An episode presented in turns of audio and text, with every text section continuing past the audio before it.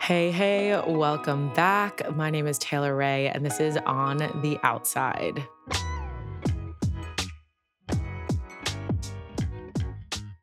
Welcome back. In today's episode, we talk to Fathia Fairuza. Fathia is the founder and creator of Shape Your Life Indonesia, a youth led organization focused on empowering marginalized students in Indonesia. She was an exchange student to Madrid, Spain by Rotary International from 2016 to 2017 and received her Bachelor's of Social Science from Ritsumeikan APU Japan and graduated as valedictorian in 2022. Fathia is pursuing a master's degree in human rights studies at Columbia University and works as an intern for the United Nations Office of the High Commissioner for Human Rights in New York City.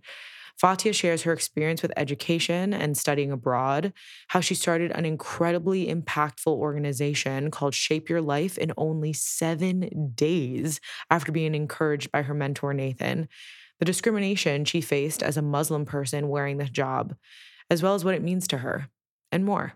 Let's start it out as we always do, hearing more about Fathia's story. When I was in junior high school. I was about eighth grade. My school has an exchange program to Australia, but the program is so expensive. It's like it's like five thousand dollars to go for that exchange program, and um, my parents couldn't afford me to to go to that exchange program, while all of my friends in the class are leaving to Australia. So imagine two weeks of school. I'm like the only student in the school studying because all of my friends are going to Australia. A 14 years old girl is like left out because all of their friends are going to Australia only because my parents couldn't afford them. Like I feel super sad at that point, you know. Um so but then from that point on I I kind of have like the strong motivation like okay one day i will study abroad without having to give a financial burden to my parents. I will get a scholarship so i can study abroad. So that this kind of thing never gonna have never gonna happen again. Let's get into our conversation by learning a little bit more about Fathia's experience growing up in indonesia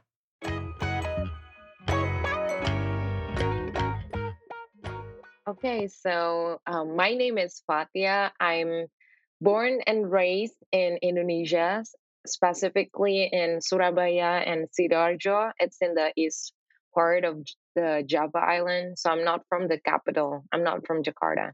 And um, but I am very fortunate that even though with that kind of background, I have the opportunity to have a study abroad experience when I was uh, 17 years old uh, back in high school. So that's when I went to Madrid, Spain for a one whole year exchange program. And then um, coming back to Indonesia, I realized that I want to study, you know, international issues. So that's why I applied for a university in Japan. So I did my undergraduate studies in Japan for four years. And during those studies, I also realized that I need more knowledge. And so I decided to go to the States because um, the things I want to learn is human rights. And I don't think any other country would have like enough um, of a comprehensive knowledge that they would offer to the students um, beside America. So I, I, I come here um, last year uh, to study at Columbia University, um, studying human rights studies. You probably know by now that I am also at Columbia University finishing my master's in human rights studies alongside Fathia. Now, before enrolling in the program, I didn't know a ton about human rights, if I'm being honest. I thought they were just the assumed ways in which all people deserve to be treated with dignity, but that's not the full story. Human rights are a distinct and specific set of international laws and norms, with the Universal Declaration of Human Rights, or the UDHR, as the milestone document in the history of human rights. This declaration was proclaimed by the United Nations General Assembly in Paris in 1948 as the first standard of rights for all people and all nations. It set out for the first time fundamental human rights to be universally protected.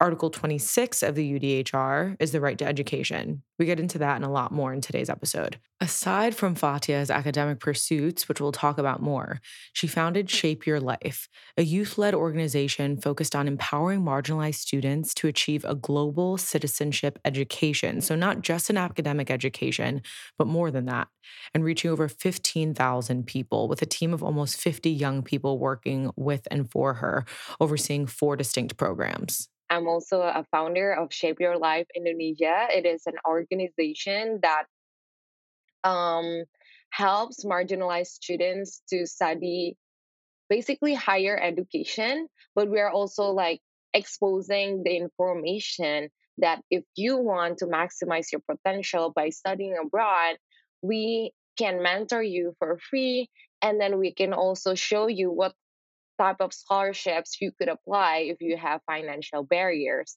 um, to study abroad because of course it's not it's not it's not cheap right to, to study abroad. So for some people that is such a huge amount of money you would uh, spend in education and not everybody have the financial privilege to do that. So we're trying to let them know that as indonesian you are entitled to study h- higher education and there are options for you to get scholarships so that you so that that path is possible for you.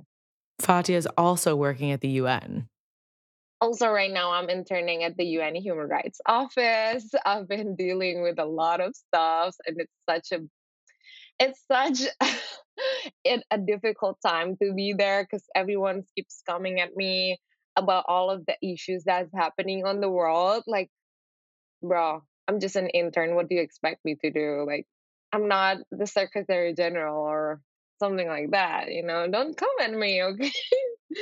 So yeah that's pretty much it about the activities that i'm dealing with right now. Start us off, I want a little bit more background on Shape Your Life. it's been three years now almost. Yeah so that's crazy that it's been three years already now. Um there are two reasons why i started the organization. I was studying in japan right? And then every semester i would go back home for the semester break. But little did i know a pandemic was coming. I wasn't prepared. Like i just come home with my one luggage thinking that I'm only going to be there for a month without knowing that a month later a pandemic hits us and then lockdown all over the world. So I'm only like waking up, Zoom class, that's it. And I'm like, something's missing. Like, I need more. So I, I decided to do an internship at a social media company in Indonesia, uh, in my hometown, actually. And then um, during my interview session, I was interviewed directly by the CEO of the company. And then um, what I was expecting actually back then was study about copywriting, about how to attract an audience from our posts and all that stuff, all the intern stuff that we would do as an intern, right? But the CEO, after interviewing me, he doesn't want me to just be an intern. He doesn't want me to write a copywriting for his posts or anything like that because he's interested more in the things that I can do.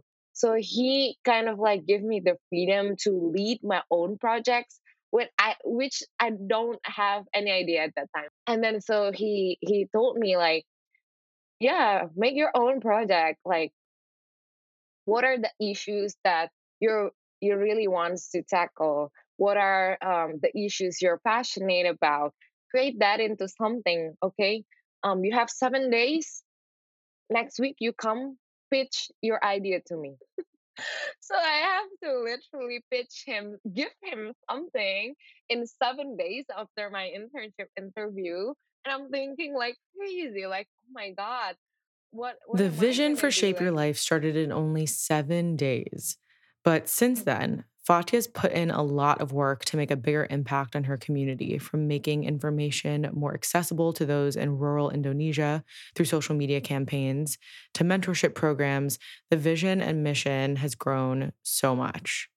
So that's why I create Shape Your Life Indonesia because um, back then I was already I already have the experience of um, studying abroad in Madrid and also studying in Japan with full scholarship. So I want to tell people that studying abroad is not expensive as you think. With all of this in mind, I want to back it up a little bit and just get more of an idea about what the education system in Indonesia is like. Education in Indonesia are is free from when we are primary school to um, high school. But compared to the public high school in Jakarta, where my dad went, um, it's very different in a lot of aspects and in in in quality mostly. How teacher is stationed in which region is based on their rank. So if they pass like the teacher exams with a good score, they will be placed in Jakarta or like any other big cities in Indonesia. So, you know, logically in the suburbs, we don't get that good quality of a teacher because we're in the suburbs. And for the record, we started high school at 6:30 a.m. in the morning, girl. Yes. We Oh started so early, okay? Yeah, how long were your school days? We started 6:30 until 4:30. Isn't that long, girl? It, Yeah, it's interesting because it you're like it feels like a long school day, but you're also not feeling like you're getting the Yeah, resources that you need to excel. You're just there for a long time. yeah, exactly. For a little bit of context, when it comes to education around the world, according to UNICEF, an agency of the United Nations responsible for providing humanitarian and developmental aid to children worldwide, a children's right to education entails the right to learn. But for many children across the globe, schooling does not lead to learning. And Fathia shares more about her experience with school in a second. But over 600 million children and young people worldwide cannot attain minimum proficiency levels in reading and math, even though two thirds of them are in school. So for out of school children, I mean, skills in literacy and numeracy are even further from grasp. Is it possible to pursue higher education in your where you grew up, like in that local area, or is it necessary to leave and go somewhere else, either within Indonesia or abroad? Like, of course, it is an option, but if we want to work in a big five companies in Indonesia, perhaps um, that is not the best option for us. Um, Indonesian who want to have a good career, like usually we go to universities in Jakarta or in Bandung. That that are the top universities in Indonesia. But at the same time, if they are not having like enough financial background to move to Jakarta, because it's such a huge gap and living costs, right? And then um, they don't know anyone in the city and they don't have enough um, financial background to pay their tuition because it's such a good university the tuition is high um, they might not be able to do that you know like their their options are very limited Although English has no wide use in society in Indonesia and is not used as a medium of communication in official domains or accorded any special status in the country's language legislation, it's still mm-hmm. seen as a priority. It's seen as the most important of the foreign languages to be taught. Why is this? The use of English in Indonesia has developed in the context of a post colonial world, and more recently, the need to support development. The special status of English as a quote unquote global language makes it especially important. companies hired us not only because like our literacy or our numeracy anymore right a lot of companies in indonesia even are hiring like people who speak English. You know, how are you supposed to speak English if you are not exposed to English, you know, English language? Braj Kachru was a professor of linguistics who coined the term World English. World English refers to the fact that the English language has been used as a global means of communication in numerous dialects worldwide. I was really interested in the way he describes a model of the different uses of English around the world.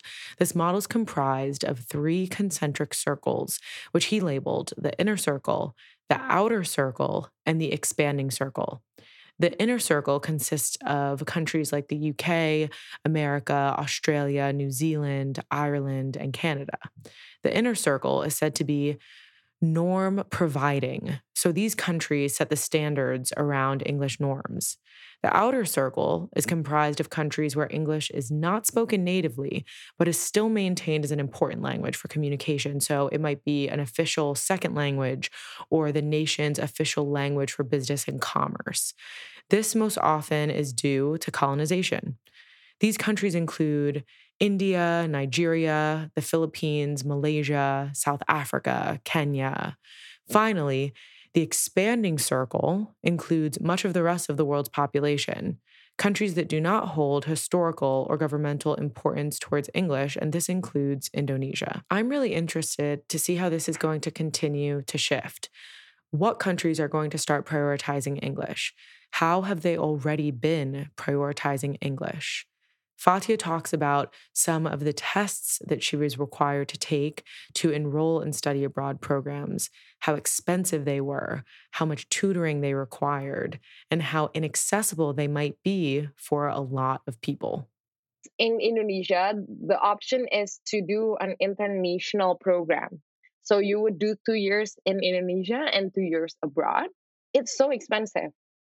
It's so yeah. expensive. It is so expensive to the point that if I go to Japan with full scholarship, that would be even a cheaper option and a better option than doing an international undergraduate program in in the university in Indonesia. As a huge advocate for both access to education and study abroad, Fathia focuses a lot on how to make information more accessible for students, especially in rural areas in Indonesia. For starters, because the biggest challenges for students to go to higher education is because the barrier of information. So i want to make sure that every single students all over the country have the same information about higher education. So we want to have that information accessible because it's also a human rights, right? The right to receive information. That's why I create this online based platform because it was also during COVID, right? Um, everything was online back then. That's making sure that everybody can access this information. And we specifically tailor um, our post to be reached by.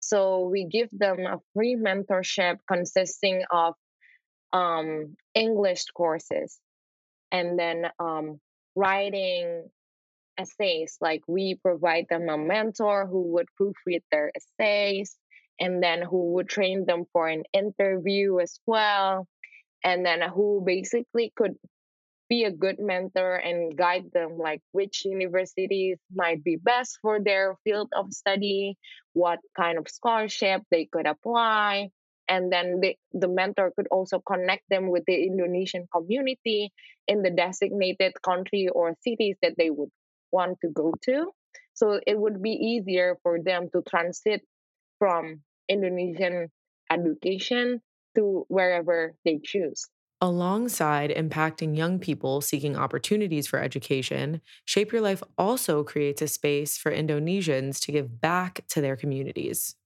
So in a way, this also gives um, a platform for all Indonesians who wants to give back to their community to teach for free.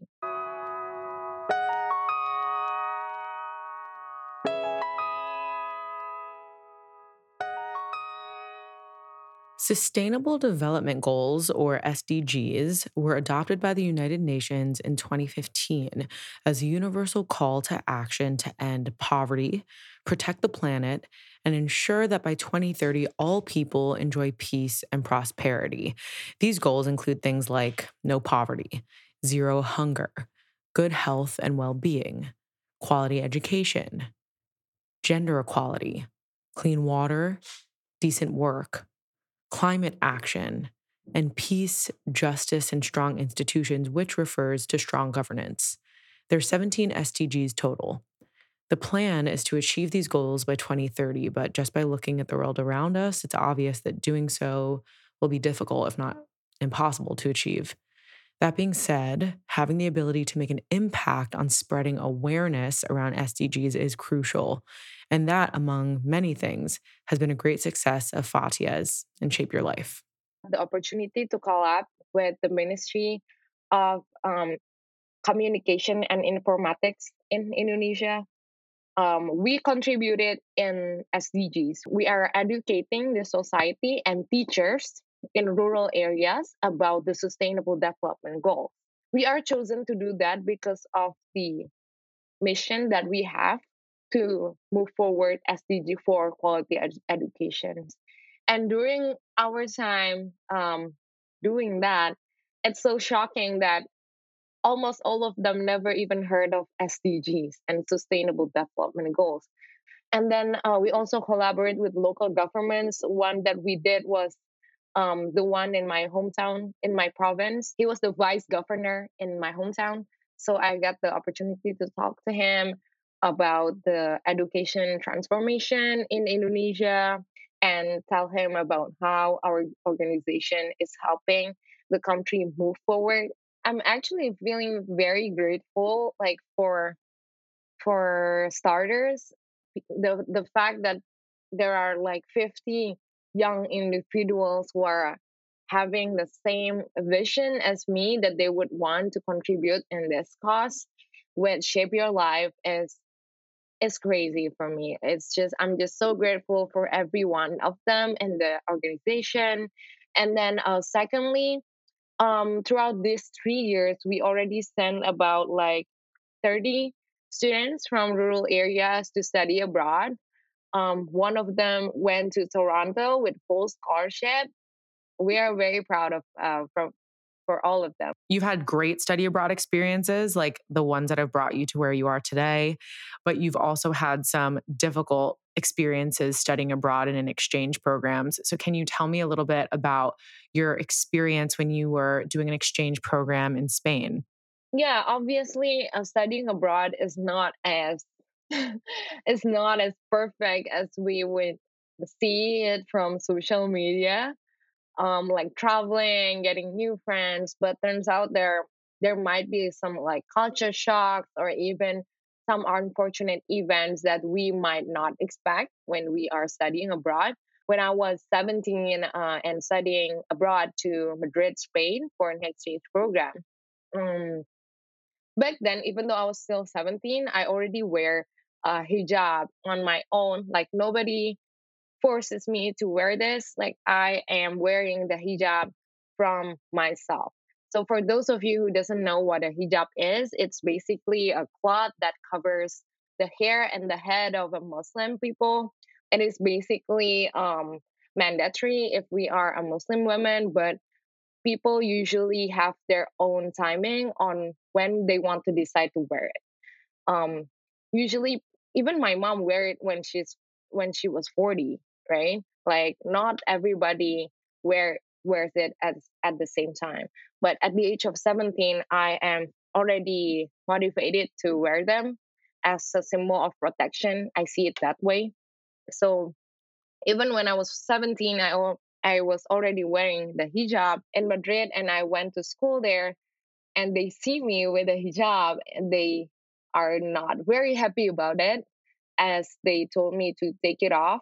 They told me to take it off if I want to continue studying in their school, which is weird because they should have said something when I applied to that school, you know? Like they they have all of my information, they have my photographs of me wearing a hijab And if they don't want me to study there, why not say it in the very first place? But at the same time, it's also very rude because that's discrimination basically. Like, why I cannot study or basically access education only because of my religious symbol. I'm struck by Fathia's description of wearing her hijab as a symbol of protection. And I want to know more about that. I got education from a Muslim school. Um, I got the understanding that it's not only a symbol of religion, but also a symbol of protection. Um, I think it's as simple as this. Like, uh, I live in New York now, right? And the criminal rates in New York are very high. And I could also feel so scared whenever I get out from my apartment, but I don't because for me, like wearing the hijab is like protecting myself from all of the dangers outside like from all of the terrible things that could happen to me because my god is is protecting me because this mandatory comes from from um, god and when i wear them when i wear this with me i feel like oh god is with me and is protecting me. Um, that's the way i see it and why i wear it in the first place I think as someone, as a non Muslim person mm-hmm. that reads about why someone might wear a hijab, it's hard unless you truly talk to someone and understand yeah. what does this mean for you. True. Yeah. And I think a lot of times people feel hesitant, maybe, which to an extent, we shouldn't put emotional labor on people if they're not asking to take it on. But mm-hmm there are definitely people that don't have someone in their community or someone that they personally know that is Muslim to maybe ask this question right. to, someone that does wear a hijab. So I think you sharing this is going to be just really amazing for people to hear that might not have access to that information from a real person. And I think a lot of people feel similarly with their other religious symbols that they might wear.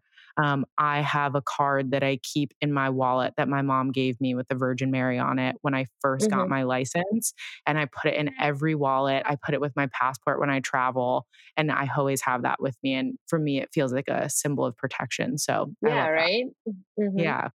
It was very cool to hear Fathia talk about her reasons for wearing her hijab.